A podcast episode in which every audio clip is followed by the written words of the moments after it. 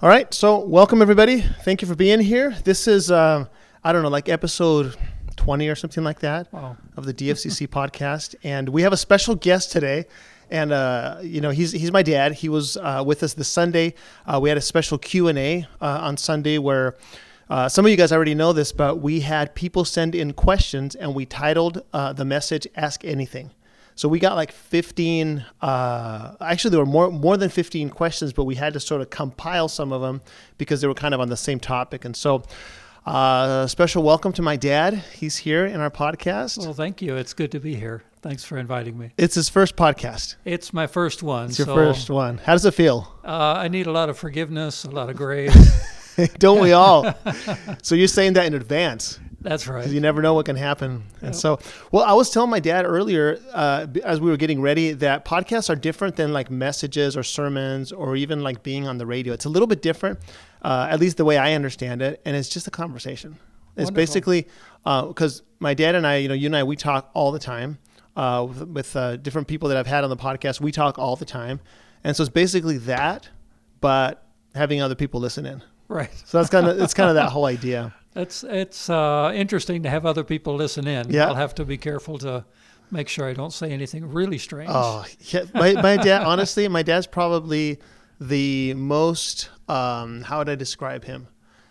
He's the he like when he talks, even at, at home. Like some some pastors, I don't know. I'm not. I don't know that many pastors in, in their private life, but I've heard that there are many pastors that they have one life that's the public one, which is the life that they have on stage, and the life that you know they project because you're projecting a certain certain life, and then at home it's a whole different story. Mm.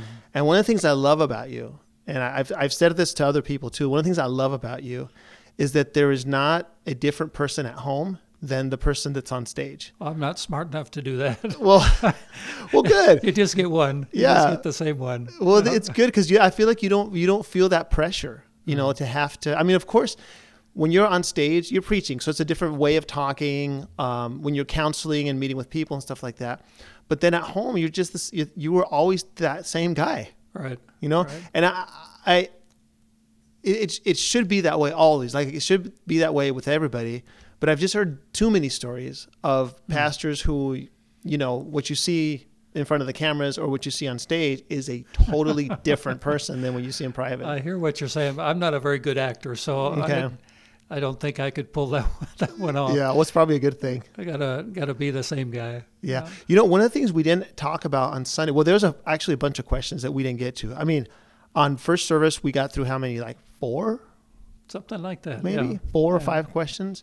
And then second service, I think about the same amount, Right. Something like that. And, And a so, couple of different questions, but yeah. pretty much the same. So I have the rest of the questions here, and we may or may not may not get to them. I do want to hit some of them at least because we did say that on Sunday that we would try and hit more questions uh, through a podcast.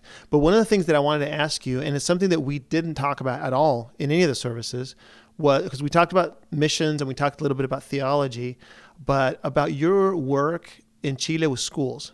Ah, And I think that would be really cool for people to, to hear because there's the uh, there's the pastor side. You've been preaching your whole life. You planted a bunch of churches in Chile, but then there's this whole other side that is also mission related, but it's schools. hmm. And so yeah, it's just and don't don't feel like you have to be like what's the word um like humble about it. okay, just tell us some numbers and some things that you've done, and I think it'd be cool for people to hear. Well, I, I appreciate you asking that, that question. Uh, it's not hard to be humble about it because, as you've said over and over again in your preaching, it's God does all the work.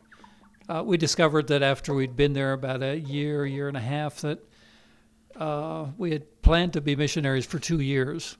But about that point, about the year and a half point, I began to understand uh, understand what God was calling me to do. Mm-hmm. And actually, I was never a very good preacher. I was never. Uh, I was a horrible youth minister. I didn't last very long in that by my own decision. Uh, but I found that being a missionary opened up the doors for me to do what, what God had equipped me to do. Mm. So it was it was fun for me to start churches. It was fun to gather people together and and uh, get the first group going, especially when most of the people were new believers. That was a lot of fun.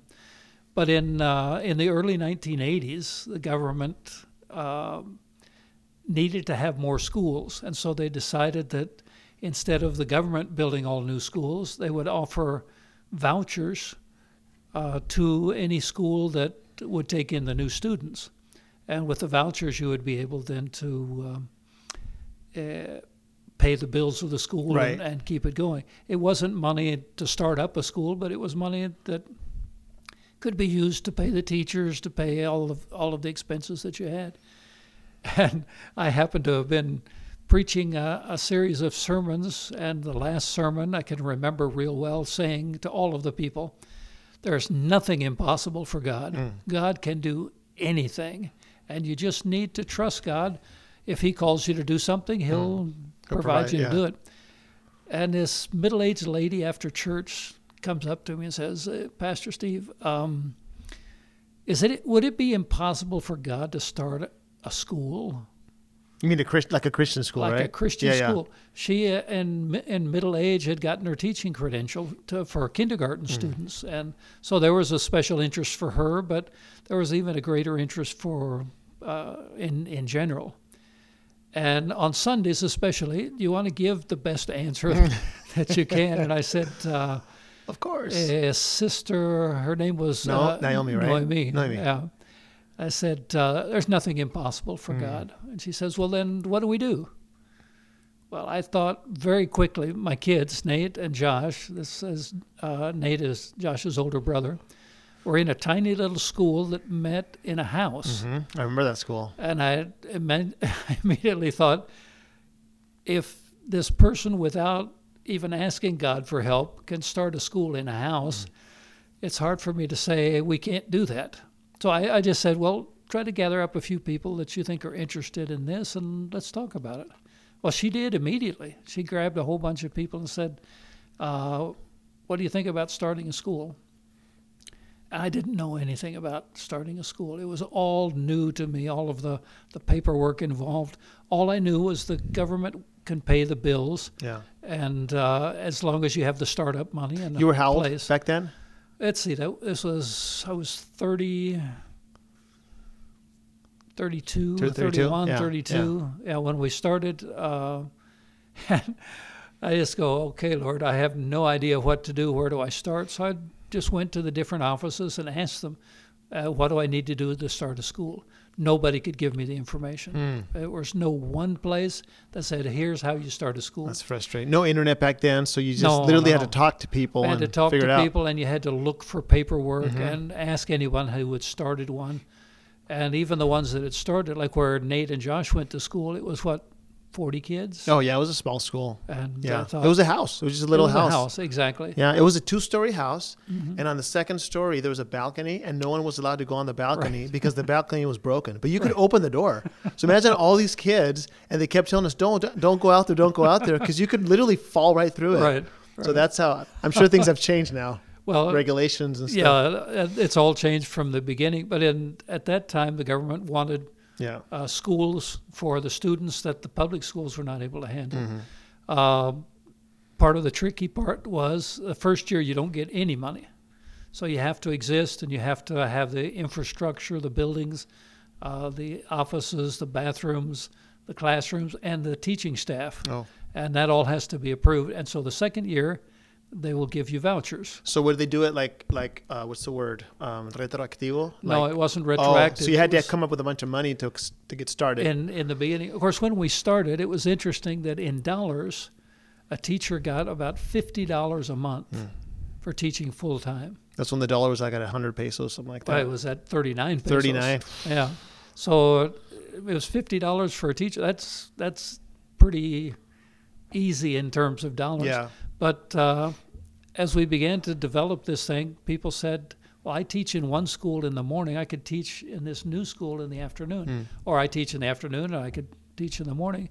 And several of the people, in fact, uh, the person who is now Josh's father-in-law hmm and mother-in-law, both of them said, "We will do it, but we'll do it for free." hmm And several other people did the same thing. We'll do it for free because we believe this is a good project. Mm. Well, we didn't have any land. We didn't have it didn't have anything. Yeah. And fifty dollars was even a lot of money. Mhm. And to commit to having in the beginning, we were going to start from kindergarten through fifth grade. Mm-hmm. To have six teachers at fifty dollars, that seemed that was miracle time that Yeah. we needed. Uh, but we trusted God. We didn't have a piece of land, and uh, to make a long story short, we got a miracle from God for that. That a piece of land that was at that time a half a million dollars. I'm talking about dollars, not Yeah. pesos. Half a million dollars. We ended up paying over a 30 month period a total of $65,000 Mm. for a property that was worth a half a million dollars. And we began building and we began getting things together. And Can I can I just connect two stories here real quick? Mm. Because some of you guys may have heard me preach on a Sunday, and I, and I talked about this story once about my dad. I, t- I, I shared this story of of I was I was young, I was little, and my dad drove me to this place, took me in his car, and I'm like, "Where are we going?" He's like, "Just, I'll show you." And he's like, "I want to show you something," mm-hmm. and we parked in this place, and he showed me this empty field. There might have been a couple of like houses there, but they were like, what do you call them, like squatters? squatters' houses. Yeah, It was actually a garbage dump. Yeah, yeah, yeah. And so he and so he shows me this land and it's empty. And and I'm like, why are we here? And you were like, you know what I see here? Hmm. You say, I see a building right here.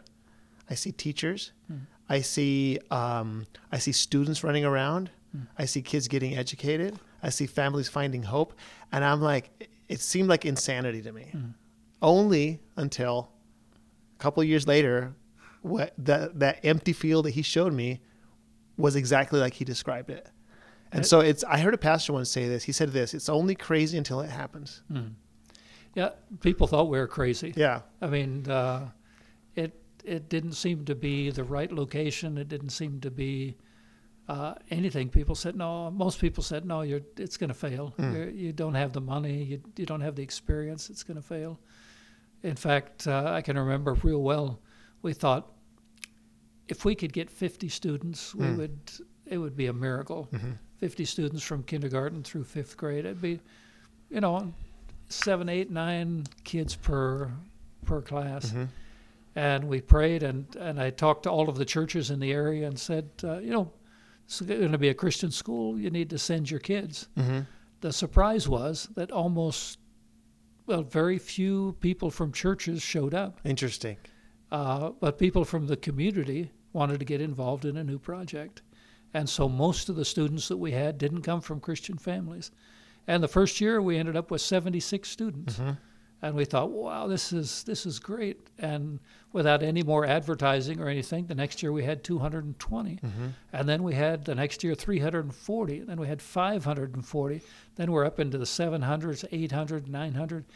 Um, you've heard it said it's a God thing Yeah. when God is going to do his work to build a church or to build a school or a ministry or an institute or these crazy ideas that we have Yeah. to do social work or mission work, Mm. uh, God puts the vision there. Mm. Because you can't invent it, and if it's not a conviction, uh, then you have to wonder if, if it's your own ideas or Yeah. if it's God's ideas. So, a lot of it was just, okay, Lord, what's the next step? Mm. What what do I do now? After the first school, then the next one becomes easier. Mhm. And so we began starting uh, schools, um, one every couple of years. Uh, we were able to start uh, uh, 10 schools from scratch, and then we administered four more schools over the last years. And the total number of the 10 schools is about 6,000 students now. Wow. Uh, And God, those schools are still in operation to this day. God blessed, and and a lot, of, and some of the churches that we started, they didn't last. Mhm. They functioned for a while, but then there were problems, and they didn't last. But in every school that God has led us to start, Mm. uh, has continued, Yeah. and so it's all the glory for God.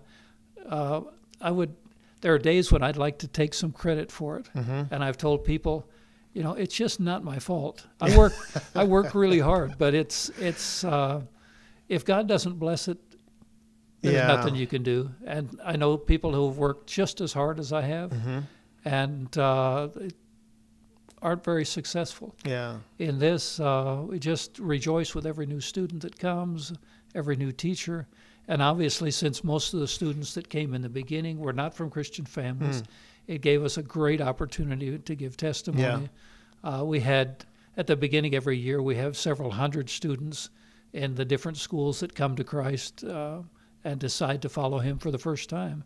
So we're excited about that. That's very cool. Yeah. What would you say to the to the people listening or watching right now that have trouble figuring out the will of God or their purpose? Wow. I've, I've thought about that a lot, uh, Josh. Um, probably one of the, the difficult questions in the Christian life, once you've decided to follow Christ and uh, you've uh, understand the gospel uh, that Jesus did everything for us, Mm. uh, the question comes, well, now what? What uh, you feel uh, after understanding that God has saved us?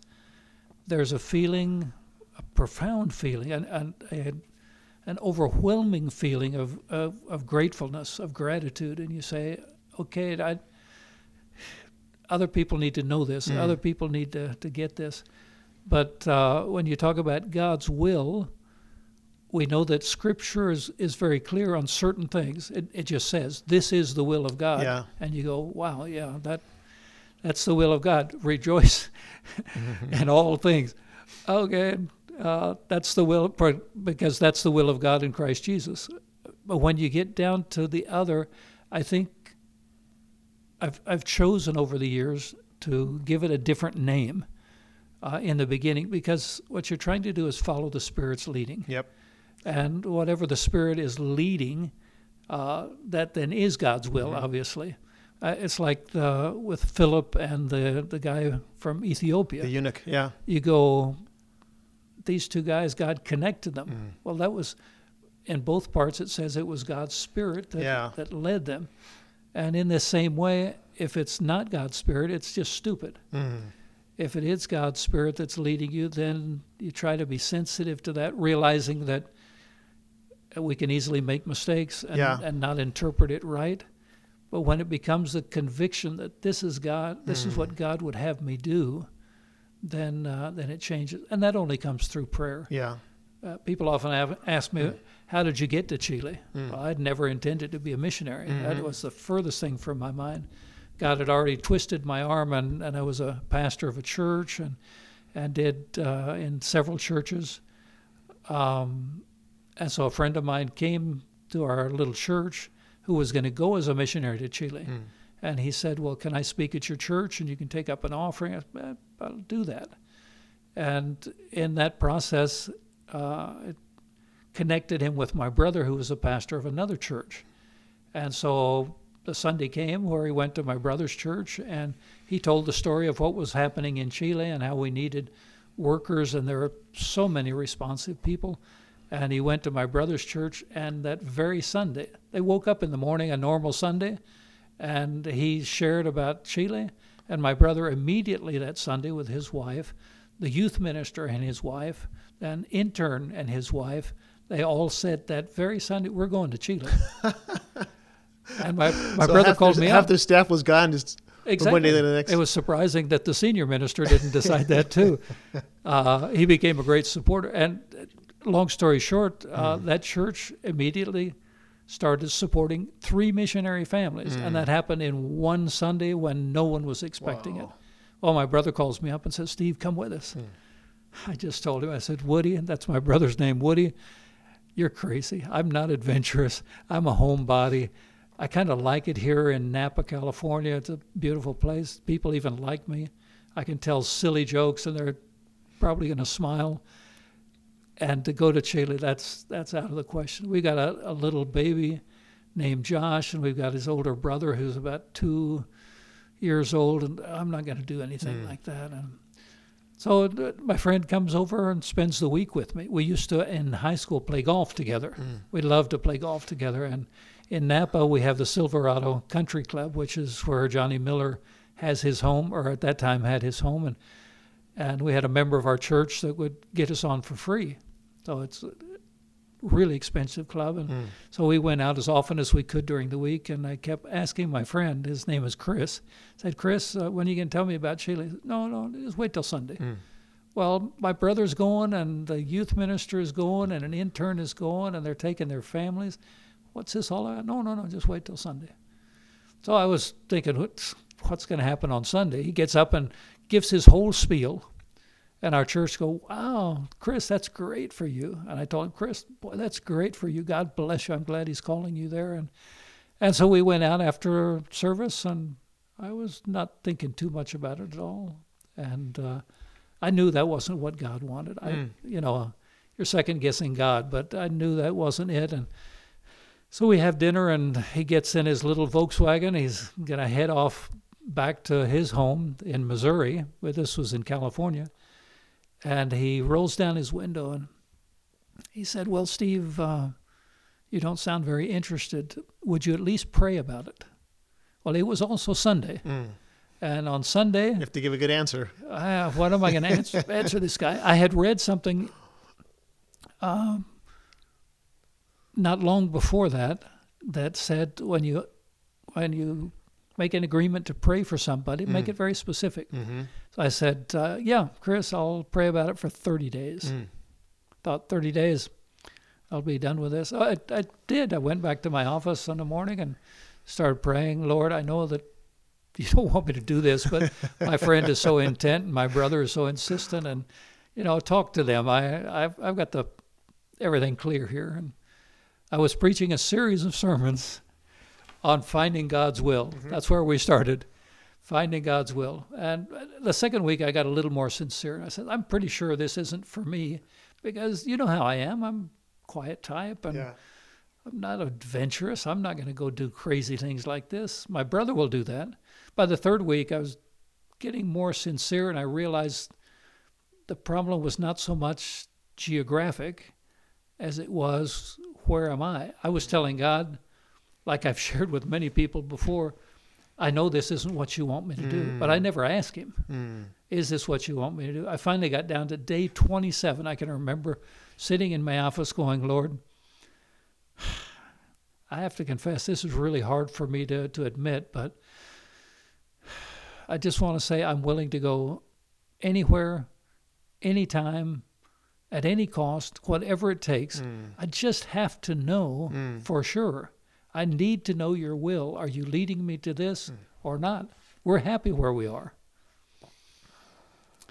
Uh, that was a breakthrough for me because even as a child, as I shared with some people on Sunday, I, I was telling God, I'm not going to be a preacher. I'm not going to be a, a teacher in a Bible seminary. I'm definitely not going to be a missionary. And so for me, that was, I, I'd already been preaching eight years Mm. and finally came to the, the rock hard place of saying, Am I going to be obedient to God no matter what, or am I holding back? And, Mm. and it felt great, except I had no idea if He wanted me to be a missionary in Chile or not. Mm. And so I threw away all my notes about finding God's will. Mhm, mhm. And I'm not recommending this to anybody Yeah. But I wrote down 10 things. I said, God, I need to be sure about Mm. this. I'm not going to take my kids around the world and my wife around the world. We don't have any money. We we don't have any experience. I mean, I know what missionary life is like because of my parents, but uh, I got to know for sure. Mm. And so I wrote down 10 things. I says, Lord, if you do these 10 things, then I'll know. Because I, I got to know. Mm. I, I think that's good advice, though, for a, for a person trying to find uh, God's will or God's leading uh, in us. So I wrote it down, and almost all of them were impossible. Mm.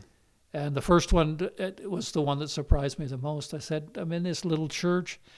I haven't been a preacher all that long. Uh, you're going to have to send a preacher here, but I'm not going to tell anybody I'm even thinking about this. Mm. And I didn't. I didn't want anybody to know that I was even thinking about this. And within 24 hours, I got a phone call, and I never get this kind of phone calls. A guy calls me and says, My name is so and so. I was praying this morning, and uh, I'm praying that God would lead me to be a pastor of a church. I have a business, I have a job, so I don't need a lot of money. Uh, and I'm convinced, and that was his words. I'm convinced that you have an answer for me. Whoa. Uh, I, I got so choked up. I, I'm going to have to call you back. I don't know what to tell you. And later, a few days later, I called him back and said, "Well, don't share this with anybody, but here's what's going on." But there were ten things. The, the, the last thing was my ace that I could play at any Mhm. time. My wild card I could play. I knew that Colleen, my wife, she speaks her mind very freely, and and I knew that she didn't want to go. So I knew that even if God did these nine things, I was going to ask Colleen. I'd already played it out in my mind. Uh, what do you think? Should we go to Chile? Yeah. And I knew her answer. No, we have two little kids. We're Mhm. happy here. We like it. People like us, and the whole the whole ten yards. And she surprised me. I said, Colleen, what what do you think? She says the only thing I know is that if if you think that God wants us to go, then let's go. Mm. Thanks a lot. You know, That, that was number 10. that was number 10. Yeah, I mean, yeah. uh, thanks a lot. You've always spoken your mind very clearly, and today you're going to be the, The submissive the wife. submissive wife. I'm just going, no, she's very submissive, but yes. she is very Yeah, submissive. yeah, yeah, I mean, she's, uh, but she lets you know what she thinks. Yeah, yeah. And, uh, and actually, that is what she thought. If you think, if God is leading you, I'm with you. Yeah. Well, let's go and do this. The, the funny part of it was we got on the airplane finally. Three months later, we were on the airplane leaving uh, the United States. Um, and this whole group my brother, his wife, the intern, his wife, the youth minister, and his wife, and Colleen and I. He gets on the plane, and, and my brother's wife says, What in the world are we doing? Yeah. And, and Colleen leaned over to me and says, We're doing the right thing. Whoa. That was the, one of the most emotional moments in my life. yeah. We're doing the right thing. Yeah, or another way to say it, I trust that God is leading us there. And Yeah. so it's kind of a long story, but it Yeah. uh, it's it, it, people ask me if I'm going to stay in Chile or not. Mm. I said probably un, unless God does something as dramatic Yep. as He did to Yep. get us there. Yep. Uh, so it it's a confidence that we have, both Colleen and I, that Yeah. that God has work for us to do. And it, Mm. I found I love every minute of it, even the hardest days. Yeah. I love every minute of it. Uh, where in other ministries, I didn't fit. Yeah. Well, you would tell us often when we were little. You got you, you were like, you guys don't have the best job in the world, right? Yeah. I, you would say that all the time. Well, all the do. time. Because because if I wasn't getting any income, people were generous to us. We Mhm. didn't have a lot of money, but we had enough to live on.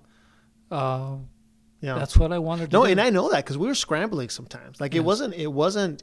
I would say probably the last years have probably been better, a lot better than the first. Because the first, man, there was tough. There was some. I, I remember that. I remember, you know, we never went hungry, but there were a couple of times we were Mm-hmm. like, dude, I don't know what we're gonna eat. yeah. you know and that was that was real and i remember that um so so here, here's what here's the question that's coming into my mind. So last night um you and i were at dinner with this lovely family from Right. from downey first christian church and and uh, uh my mom's there and my wife's there. It was it was great. It was a great night. And uh, this question was asked to, to, to you specifically uh, from the, the people that invite us. They're like, why would you guys ever go to Chile? Hmm. Like so many people from Latin America, their focus is getting out. You want to get out and move into the United States to have a better life. You guys hmm. went the other way. And so the question that comes to mind is, what would you what would you say to those people who are trying to navigate this balance between faith and comfort? Hmm. Because on, on the one hand, you want to, to provide for your family, you want to, you know, give your family the best life ever, but at the same time, you want to live a life of faith. So there's that sort of that balance that I think some people ask, like, because because people, I would say people's most people's main focus is you want to be safe, you want to be healthy, Sure. um, you want to live as long as possible sure. um, you know, provide for your family. But then how does that play into like someone's calling and, and like just, you know, being a, living a life of faith? Because I saw you in your life and you were a big risk taker. Like you took risk, risk, risk. Like from our perspective, it was like, wow, that's a big risk. But then we would always see God come through. Mm. And so there was something happening there in your relationship with God as you led us as a family that you were saying just just trust just I mm. this like and you would you would tell us things like um like how, I think I would ask you questions like like when do you like know? Like the will of God and this is what we're doing. And you would say this. You would say when I when I know that if I don't do it I'll be disobeying. Right. yeah. I, I know that's kind of a backdoor answer. Uh, I would like to be saying, I know when God gives me the conviction that I need to do this. right. Or when he speaks to you audibly or shows up you Right. know. I, I've never had God uh, speak to me audibly, but I've certainly sensed His Spirit and His, and His leading.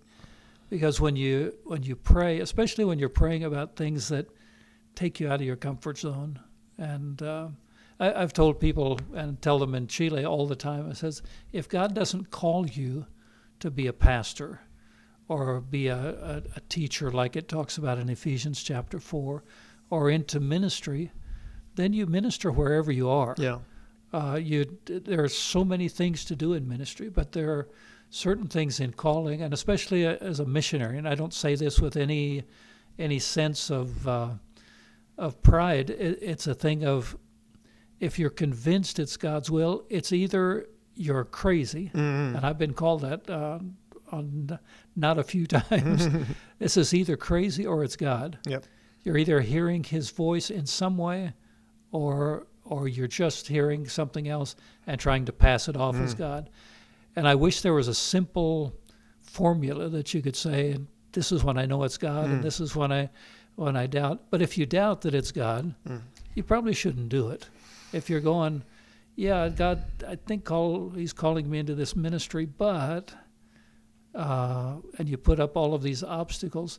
It, God is sharp enough that if, like with us, I wrote out 10 things. I said, I've got to know. I think our prayers need to be very passionate, uh, very humble. Uh, you know, if you're calling me, I, I've got to know for sure. Give Yeah. me something. I mean, you even go back to Moses. Moses made all kinds of excuses, and God gave him his right hand man to speak for him. Uh, he gave him a staff. He gave him uh, the things that he needed. Uh, maybe we feel like those things are a lack of faith, but for me, I'd like going back to saying, I'm sure God called us here, Yeah. not because of the result, but because of the process that He took us through. And uh, I think the best thing that anyone can do if they're thinking that God might be calling you into ministry is connect with uh, with your pastor, with other leaders, Yeah. and have them struggle through you uh, through the process with you. There, there's nothing better than having a partner in prayer Yeah. that will tell you, I'm not feeling this. I mean, on the list that I made of 10 things, I, I said uh, to God, if uh, my family, my parents, my uh, relatives, uh, think that we shouldn't do this, that's the answer for me. We're not going to do this. Uh, they all said, yeah, we'd hate to see you leave, but this is right. My best friends, we said, I didn't tell them the, the answer, but I said, uh, We're now thinking about the possibility of going to Chile. Would you pray about it with us? And every one of them, even our dearest friends that we didn't want to leave, said, uh, We feel that God is calling you there. You, you need to go. Uh, of course, our commitment was two years. I mean, two years goes by and nothing. And even if we hated it, Yeah. we'd go back and say, well, God led us there for two years, and that's great. And most missionaries don't go uh, like like we have. That's right. And there's nothing wrong with that. They're Nope. short-term missionaries, Yep. they're visitors, they're preachers, teachers, helpers. Uh, but the fact that we've been there 45, 46 years now uh, is is only God's grace and a confirmation that um, uh, we can serve Him in this way. Yeah. And, and we still want to be faithful in that service. Yeah. Well, we're at 34 minutes. Oh my goodness. Yeah. so if we can, because I know we told people that we were going to go through some questions, and so I'm going to let's just hit these real quick. Okay. We don't have to go deep. Let's just do like a one minute sort of popcorn thing. So this is a. Uh, so what are the requirements to get baptized, and can we take communion if we have not been baptized through the through the Christian Church? All those are key questions Mm-hmm. because when you're talking about baptism and communion, you're talking about the two symbols that represent our faith and, and our obedience to Christ Yeah. and, and baptism. I, I love the story of, of Philip and, and the Ethiopian eunuch. Yeah. It's Acts chapter 8, by the way, if you guys want to look it up. Yeah. Oh, it's it's a great story because he's explaining, uh, Philip's explaining to the Ethiopian man on his way home Mm-hmm. uh, what the scripture is is talking about because it's complicated in terms of uh, the prophecy that's that's talking about Jesus, but Mhm. this is an Old Testament prophecy. Yep. And he explains it to them, and then then the Ethiopian asks the question, "Eh, "What hinders me from being baptized?" Yeah. Like, why can't I do it? Yeah, is is it all right now? Yeah. And and I think that answer serves us really well, like what we were talking about uh, the other day. Yeah. Yeah. Yeah. I was super convicted about that question in the sense that I actually wrote it down in my notes that we should be ready to baptize people every single Sunday.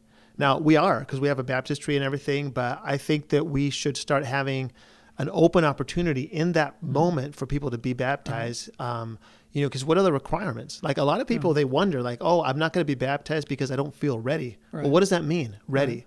The- I mean, when you say I don't feel ready, it's it's a it's that that idea is based on the assumption that there's something that you have to do in order to be ready, and Correct. that's not the way it is. It's the Yeah. other way around. It's it's putting your faith in what Christ already did for you, Yes. and that that makes you ready. And so I would say uh, the requirements. Well, I love our tradition because our tradition says where the Bible speaks, we speak. Where the Bible's silent, we're silent. Yes. And so, uh, what the Bible says about communion and what the Bible says also about baptism is these are these are sacraments, Mm-hmm. um, and th- what they do is they symbolize a uh, they they symbolize externally what you believe internally.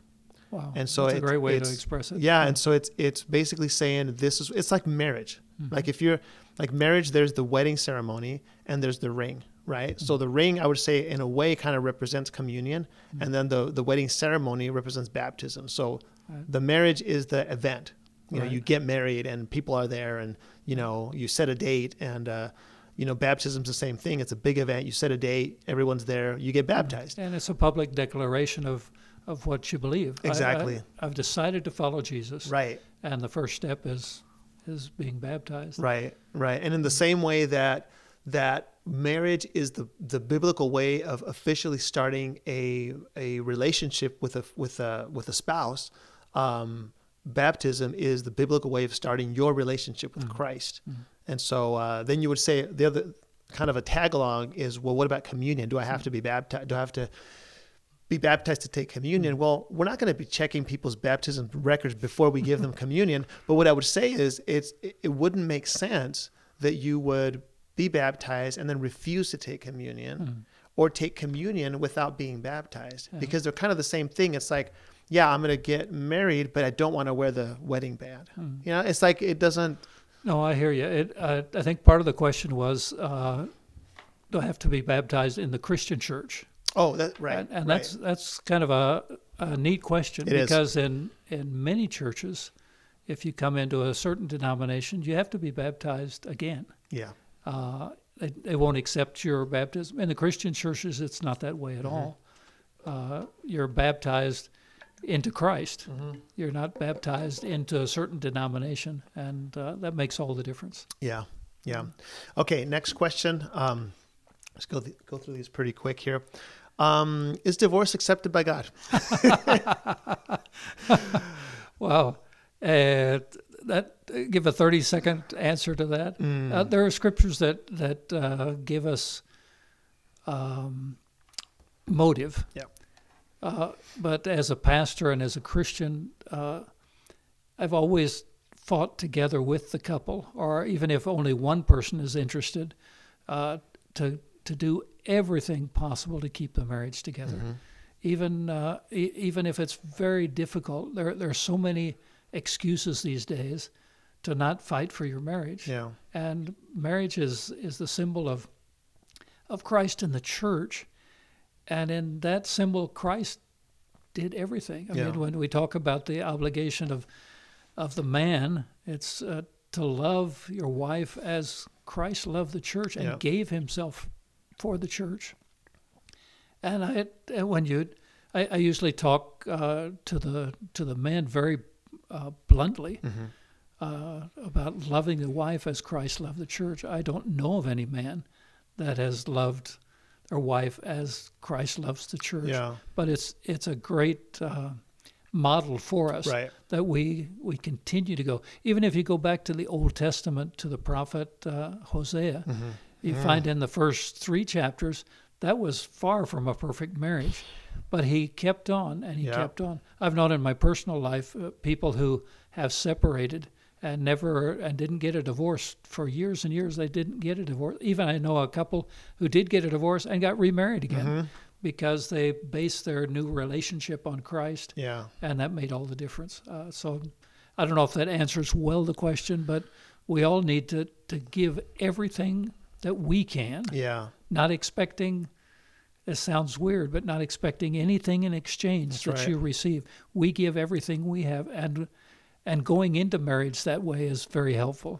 I'm not going into marriage for what I can get out of it. Mm-hmm. Right. I'm going into marriage because I'm going to give myself Yeah. to this other person, and Yeah. The expectation of marriage is many times is I'm going to get married to be happy. right, you know Right. and of course there's happiness in marriage but if you walking in with that goal Mm. you're going to be disappointed yeah, because because i would say more uh, you know in in my experience what i've seen and and truly what i believe the, the bible teaches is that the marriage uh, covenant is uh, is resulting in your sanctification Mm. because you're realizing the huge gap that there is between you know the love christ had for his church and the love that you're feeling for your wife yeah. you know um so i would say to those who are out there and they're like oh man i'm so i'm so tired of this marriage or this or that you know maybe the question is when should i stop being patient Mm. when should i stop forgiving you know when should i stop giving another chance you know what when should i stop waiting for this person to change you know Yeah. and the answer to that question is well when did jesus stop for you Right. I, remember uh, years ago, before I was, uh, we were missionaries. A guy came to me and asked the question. He says, "I am so tired of this marriage. Hmm. I just want out of it." And I said, uh, "Well, do you love your wife?" Says, "I don't feel anything Feel, for her anymore. yeah. I just." And I said, uh, "Can you?" And I'm not giving this as advice, but it is the advice that I gave to this man. I said, uh, "What would you do if you would act like if you were in love? What Hmm. would you do?" if you if you felt it, Yeah. what would you do? And so I just gave him. I was a young pastor at the time. I said, "Eh, try to act like that. Try to try to do what you think that you ought to do, even though you don't feel anything. It wasn't. It was less than a month, and he came back and he says, "Thank you." It's the greatest thing. Once I started that, uh, our marriage turned around. wow I, I just didn't feel it, and so I wasn't acting like I was in love. Yeah. You know what? What it's it's interesting when Ephesians chapter five talks about. He says, you know, uh, submit to one another out of reverence for Christ. Right? You know, it's not out of reverence for one another, Yeah. because uh, this is something that I usually say when I'm when I'm performing a wedding, uh, because there's going to be moments when the spouse is not deserving for Yes. you to submit. That's why you don't submit to them because if you use them as a reference Right. point in order to submit or to love, um, you're always going to fall short. But if you look at Christ, Yeah. you know, you submit to one another out of reverence for Christ, then you have an unlimited source of, Yeah. and that's when that beautiful sort of, um, uh, uh, uh, what's the word, like a retroalimentación, like the a synergy. like a synergy takes Yeah. place, Yeah. you know, and that's that that's a beautiful mar- marriage.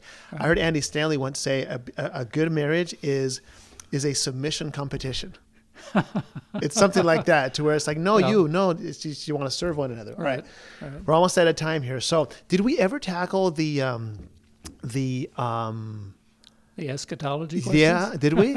No. we didn't, right? Okay. No. So I'm just going to read through them if that's okay. Okay. So, um, who will be on earth for a thousand years, and why will the beast be loosened again to confuse people? Okay. Next question. These are all eschatology questions. When will the rapture occur? Uh, when the Antichrist arrives, or three years later? And then the next one. These are all related, and we'll, we'll end with this.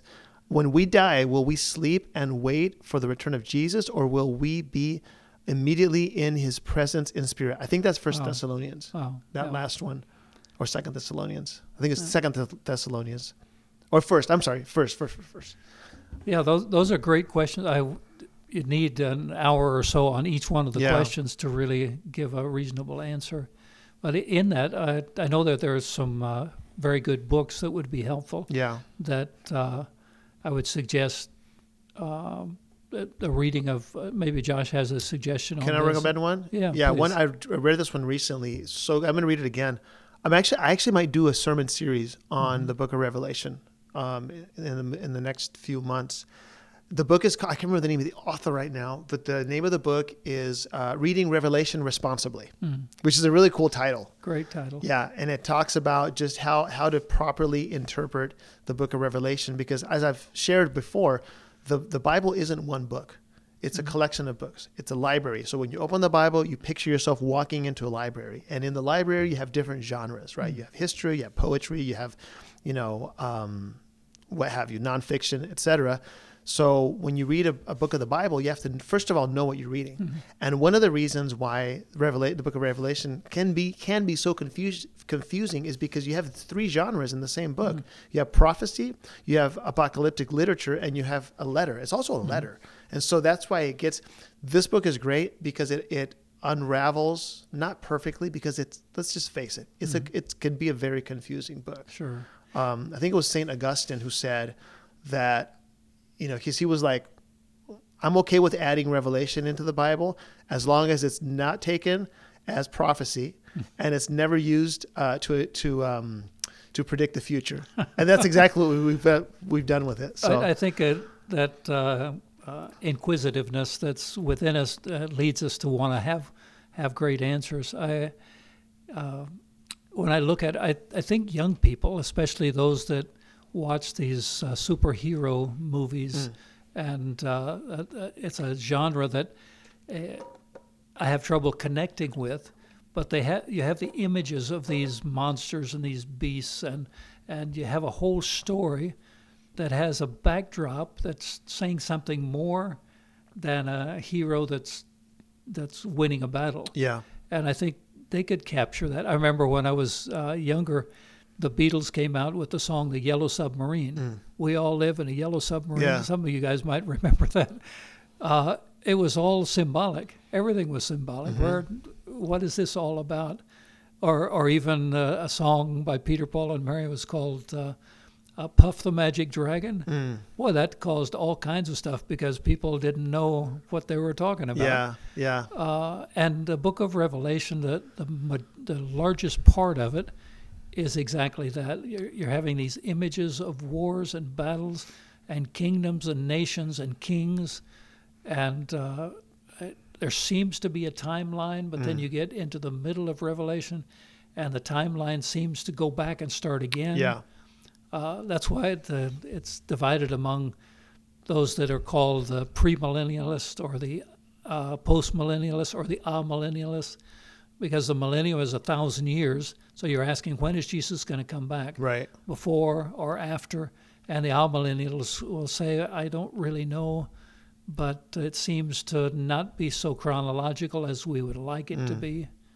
Uh, when I was in college, the the book that everyone had to read then was the late great planet Earth.